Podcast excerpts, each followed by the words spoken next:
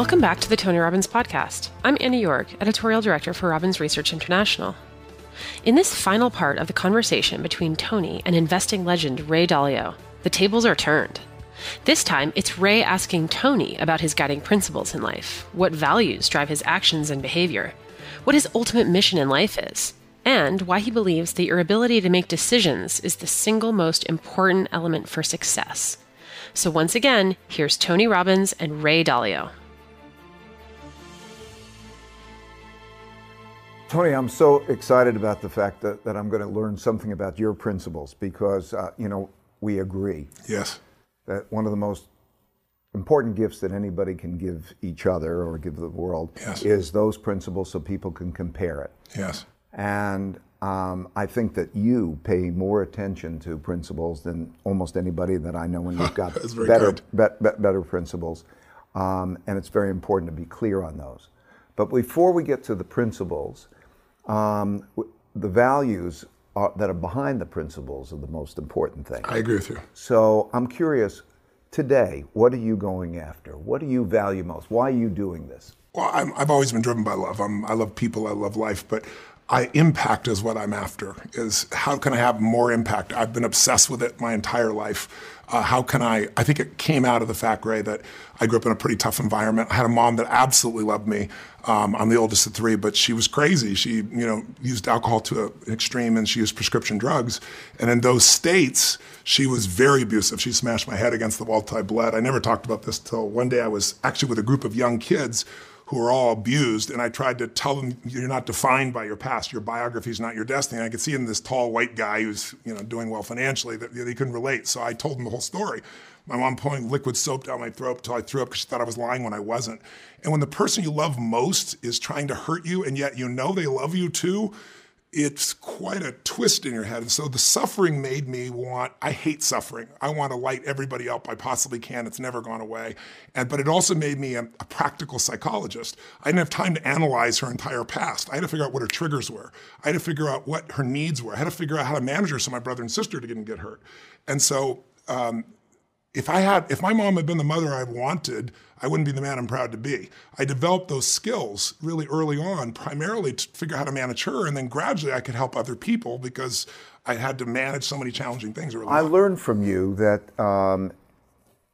the thing that one goes after in life is say it in your words, it's the reflection of, what was it, the thing that you didn't have? Well, often what you're driven by is what was missing, right? What you hunger for is what was missing.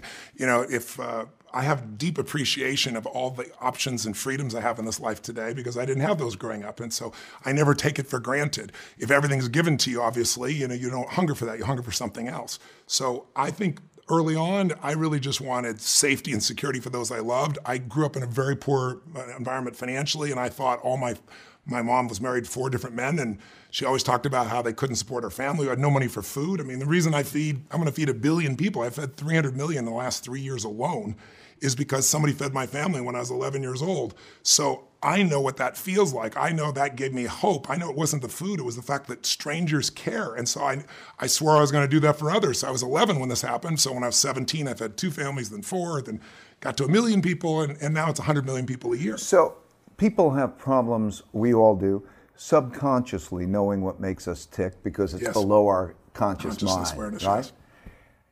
What is the universal principle that you might give along those lines? Is it that thing that you're missing at your childhood? What is it that is mostly a good cue, a good key to what might be the thing that is on each of our subconscious? Well, give us one. I know none of them are going to be perfect. I think that the core is our model. We're born and wide open. You can be anything as a child, right? You can scream, yell, throw your stuff, go to the bathroom in your pants, and you're still loved, right? Try that when you're 30, see if it works for you, right? But as time goes by, you learn that you have to be a certain way in order to have that significance. Now, to live, to love, to survive, a baby has to be physically loved. Otherwise, they get what's called failure to thrive syndrome. So we learn how to adapt. We learn either by what someone does explicitly or implicitly. We make it up. And we learn that it's not so wide open. Some people are taught you have to be the best, you have to be smart, or you have to always mind, or some people find that they can't be anything, so they get really angry. When you're growing up, The source of love. I always ask people this question. Whose love did you crave the most growing up? Your mother, your father's. So there you go. And then I find out, who was it for you? Who craved, whose love? I'm sure you loved them both. Whose love did you crave the most? Your mother, your father? I think my dad's. Yes. And was it a little more scarce? Yes. Yes, which is why you craved it. And so who did you have to be for your father to have his respect? And okay, so there you're going with the principles. So give me an example. Okay, so I had to be strong. Yes, what else did you have to be? Right, I had to be successful. Yes, what else did you have to be? I don't know. I had to have good character. Yes, and do you have those three things even today? I strive for them. You do. So you just did what I asked you to do. Yes. You gave the formula. Yes, it's because once I know what that formula is, now here's the piece. For everybody, you get, what a beautiful example. I dig right underneath. In here, yes. Right now. Yes. If anybody takes what it is of theirs and answers those questions, they're going to learn something about what is motivating them and why. And that's powerful. Gives them the freedom to start to update that. Okay. Because otherwise you're running somebody else's life still and you don't even realize it. You've been doing it for so many years. Maybe it's time to open up. Like, I'm very proud. My mother was the source for me. Mm-hmm. As crazy as it was, I still loved her the most, right? I would do anything for her, die for her, crave for her. I became all these things for her. I had to be successful. I had to be smart. I had to be quiet. I had to be loud. I had to find the answers. I figured all those things out. Later in life, I added other choices to my life. So it wasn't only that. I'm really grateful for the things that came out of there. But you have to understand what formed you, and then you have to decide, what do you want today? Because otherwise, you're just a conditioned being. Right. That's why I started with, what do you want? Yes. Okay?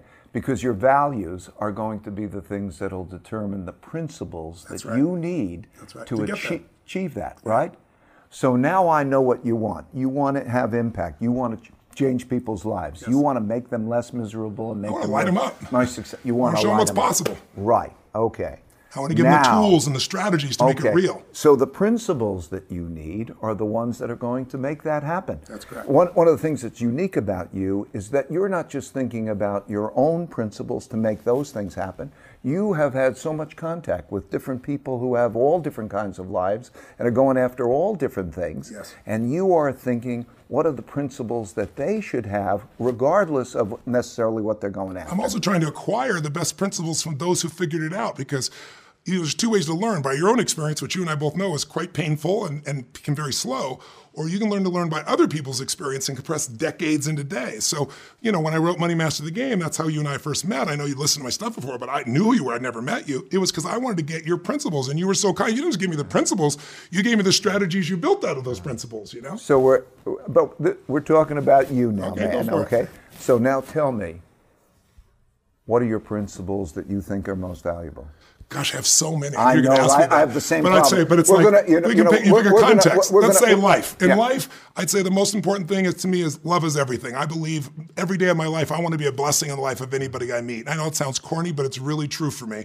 And what that means to me is, how can I help? It's like, I believe principles need habits, or they need rituals, or they need systems, or you use algorithms, in order to make sure those principles are applied. Otherwise, they're just lofty belief systems that you throw up on the wall. I want to measure it. I want to see what's really there. And so for me, I'm always saying, Pardon me? I don't mean to interrupt you. I'm going to note the measurement. You got to measure against your outcome. Right. Otherwise, you teach the same thing. Right. We both operate the same way. But what I'm looking at is like, the question I ask is, how can I help? And it gives me such joy to help. And it's like, I know what fulfills me. I always tell people, one of my most important principles is, how do you create an extraordinary life? Which to me is life on your terms. It's not my terms. For my life, it's my terms. Like, what do you really want? And then what does it take? And I think it takes two principles, two skills to master. One is the science of achievement. How do you take what you envision and make it real? And there's a whole series of principles in that area, right? Fundamentally, the first one is just obsessive focus. I mean, if you put your focus where focus goes, energy flows. If you become obsessed, if you have enough desire and hunger, it's amazing what your brain can do. But then you also need to take massive effing action. Sometimes thinking is enough. You can just attract things.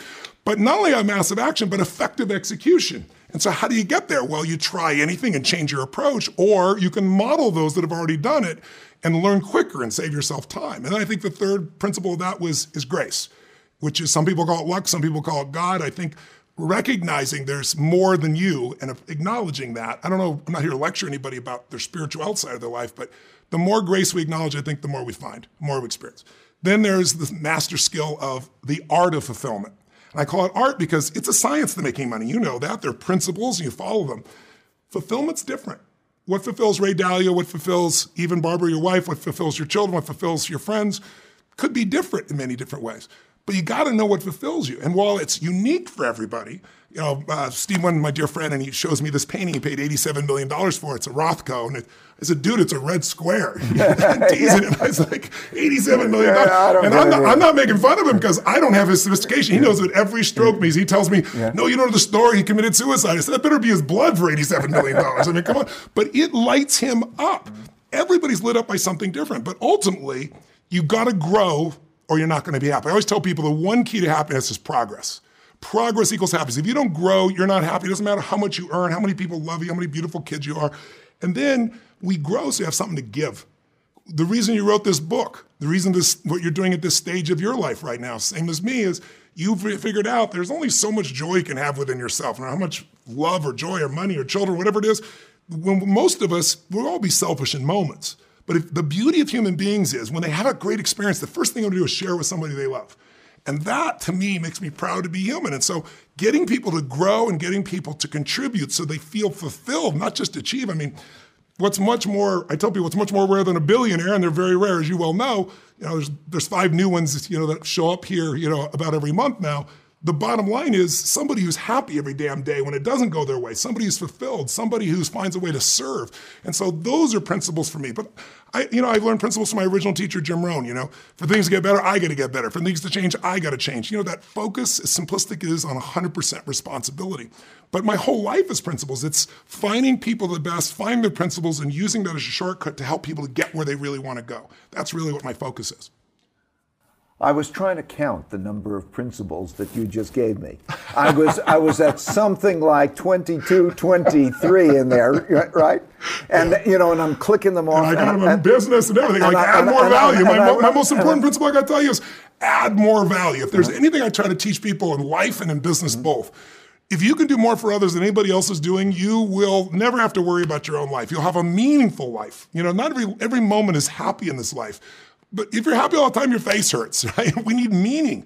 You know, we need a sense of purpose. We need that life is larger than ourselves, that we're serving something. And I think if your focus is obsessive about how do I do more for others than anybody else in business and in life, you'll never have to worry about a damn thing. There are so many things in those principles that I also was clicking off of, the things that are my principles and that I think are also very successful, a lot of successful people's principles.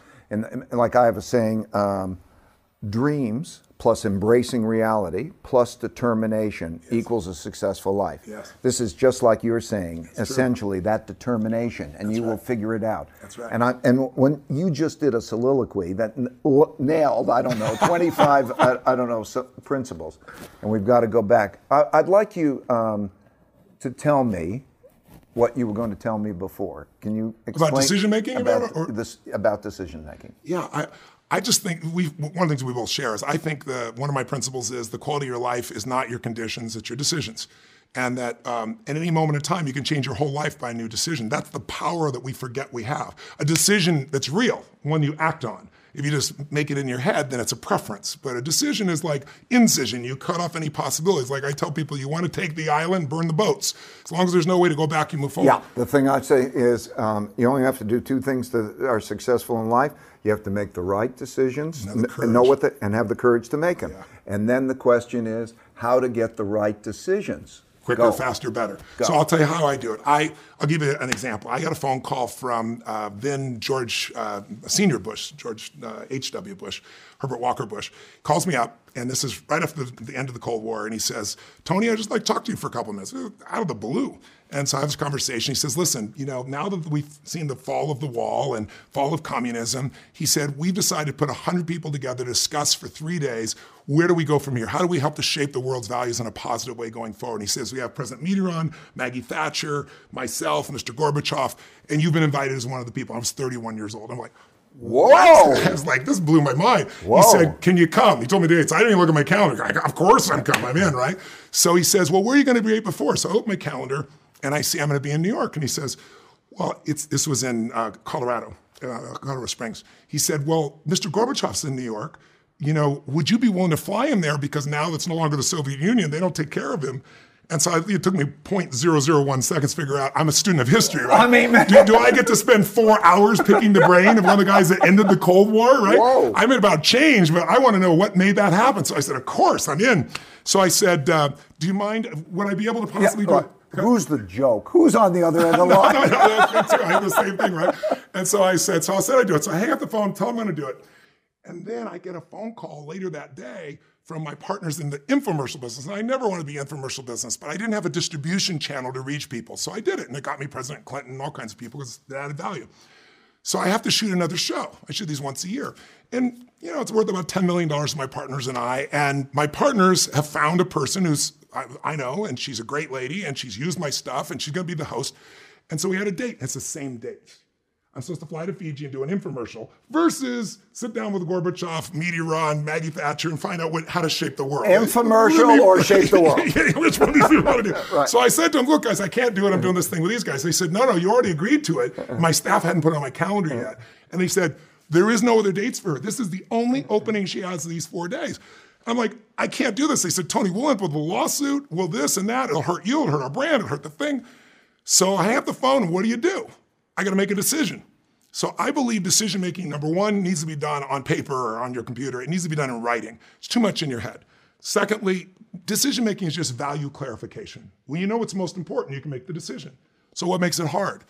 You usually have multiple outcomes you're trying to get, and it's sometimes hard to get all of them, and you don't know the priority. So your mind one moment goes, I want that, and this is what I'll do. So I created this six-step process, really simple for your viewers. OOCEMR. O, what are your outcomes?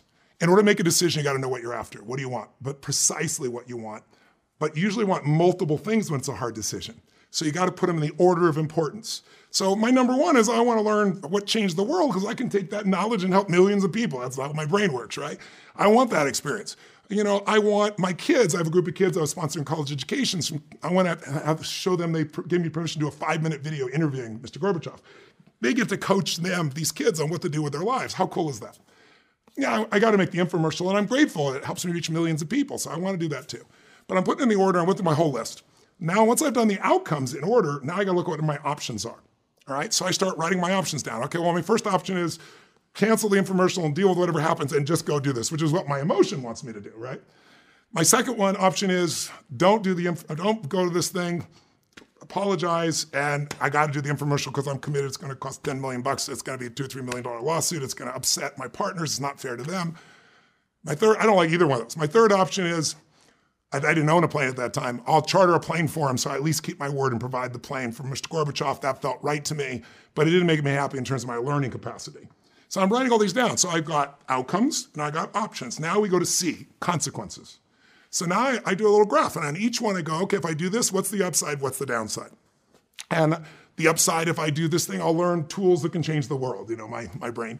The downside is I'm going to piss off everybody, have a lawsuit, lose brand, and, not very acceptable. What's the upside of the other? Oh, well, everybody's happy, you get the thing done, but I miss out on this opportunity to learn. So you get the picture. OOC, now I go to the second part, EMR. E is evaluate. I got to evaluate the probability of those upsides and downsides. Because you can make yourself not make a decision, go, what if this happens? But what's the probability? -10 to +10. -10 is the worst pain, +10 is the positive. And I evaluate these things. By the time I'm done, I start realizing I can't not do the infomercial. And I can't, in my gut, not go do this. So now you go to the M, mitigate. And I look at it and go, okay, how can I mitigate the downsides? And long story short, and I finally came up with, okay, I have 4 days to shoot this thing. It's the same 4 days of this event. I have to go from New York to LA and then get on a commercial flight to go overseas. So I have to go to LA anyway.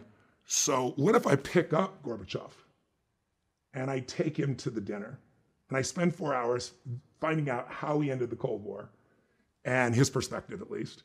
And then I have dinner and then I get on the plane and I go on and I'll still have met everybody. I'll still have gotten the history of it and I'll get on the plane. Well, then I find out there is no plane if I do it that way that'll get me to Fiji. So I dig around further, so there's got to be a way, well, what other country can I get to? So I find I can get to New Zealand, and then I get another one of it. So long story short, I figured it out, and when it's all done, I said, listen, I can do this in 2 days. Have this host be there. She'll have a beautiful time for those first 2 days. I'll fly to New Zealand after I do all this. I'll jump that 90 minutes. I'll jump, I'll take my gear. I'll run like a crazy man for 30 minutes. I'll shower and get dressed. I'll get on there. I'll land in a seaplane at my island. I'll walk up. They'll already have filming ready. I'll sit down and film the thing, and I'll get it done in 2 days. And I did all the above. I got everything done. The last part is you resolve. I resolve what to do. I resolve that's what I'm going to do. So now I got this great plan. It all looks really great. I get to go meet Gorbachev. I didn't own a jet at those days. I used to charter like little Lear jets, right? I need his whole team. I need a Gulfstream. This is a pretty big investment, 40 grand for this thing. But I say to them, can I film like this 5 or 10 minute interview with him? Yes. 20 cars pull up. Gorbachev gets off. He's making some noise. Don't understand what he's doing. And he waves away from the cameras and walks straight up on the plane without even talking to me. And I look at the guy who was coordinating. I said, we're going to do this interview. He goes, no, he's got a headache. He can't do this right now. And he can't talk. My entire thing was here so I could talk to this man, right? So I get on the plane. He did his calculations. Yes, he did. He's got it. Right. He knows what to do. He's got his whole strategy. His eyes are closed. And I'm like, oh, he should. And his wife's there, right? So I think, how do I get his attention? Well, most men, who are very strong, will probably, if I get her talking about something he disagrees with, I bet he'll chime in some way. That was my whole strategy. So I asked them all about the fall of the Soviet Union, the fall of the Soviet Union, not him, what it's like in Russia now. I understand they're not taking care of him. Sure enough, he snaps in, blah, blah, blah, blah. So once I got him engaged, I said to him, Mr. Gorbachev, I just want to ask you one question. It's my only request for this whole flight. I want to know what ended the Cold War. And he looks at me and through his interpreter, I could see in his eyes, he understood English much more than he was letting on, right? So you could see he's processing it. But the guy, we went through the formalities. And he came back and he gave me a standardized answer. It was obviously he's answered a million times. But it was interesting. He said it was the end of demonization. He said, you all knew that we're the evil empire. We knew we were evil as well.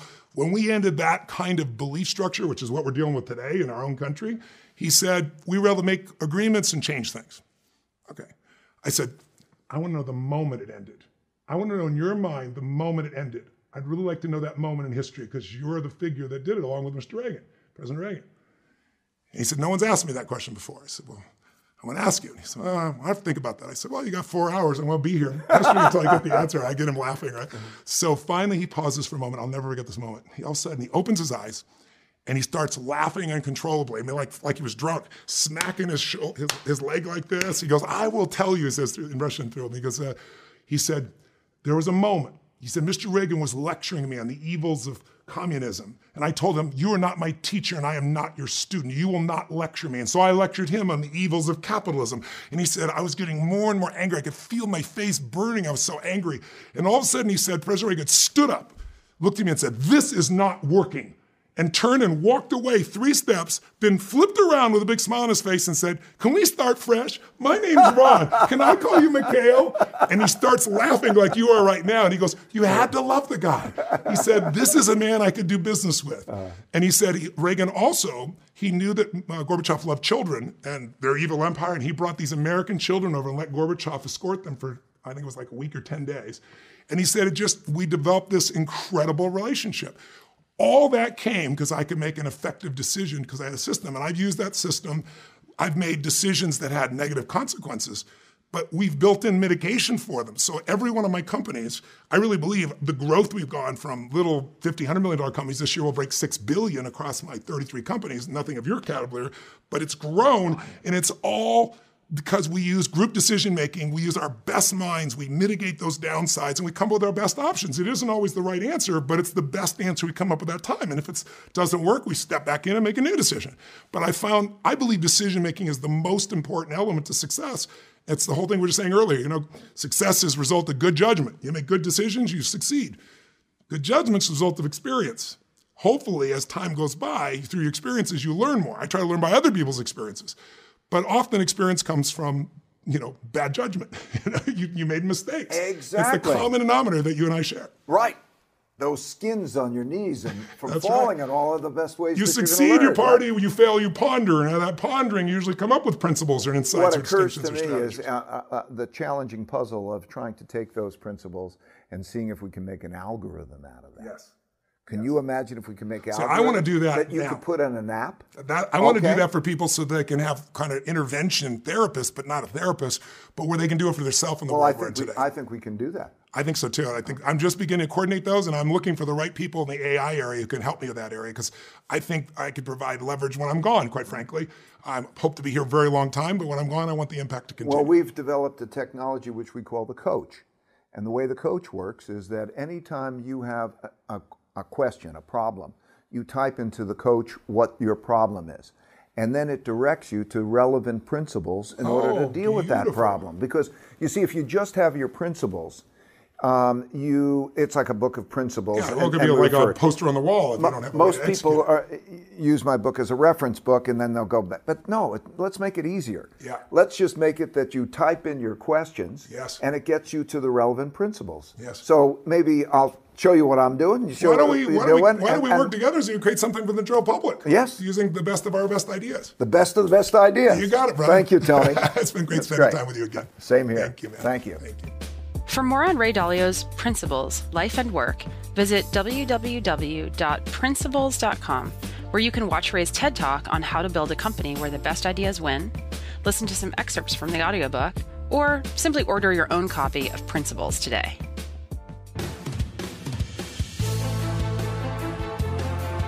The Tony Robbins Podcast is directed and hosted by Tony Robbins and Mary Buckheit. Annie Org is our editorial director and occasional host. The podcast is produced by Carrie Song and Tyler Culbertson. Jamie Carvajal and Adriel De La Torre are our digital editors. Special thanks to Diane Adcock for her creative review. Copyright Robbins Research International.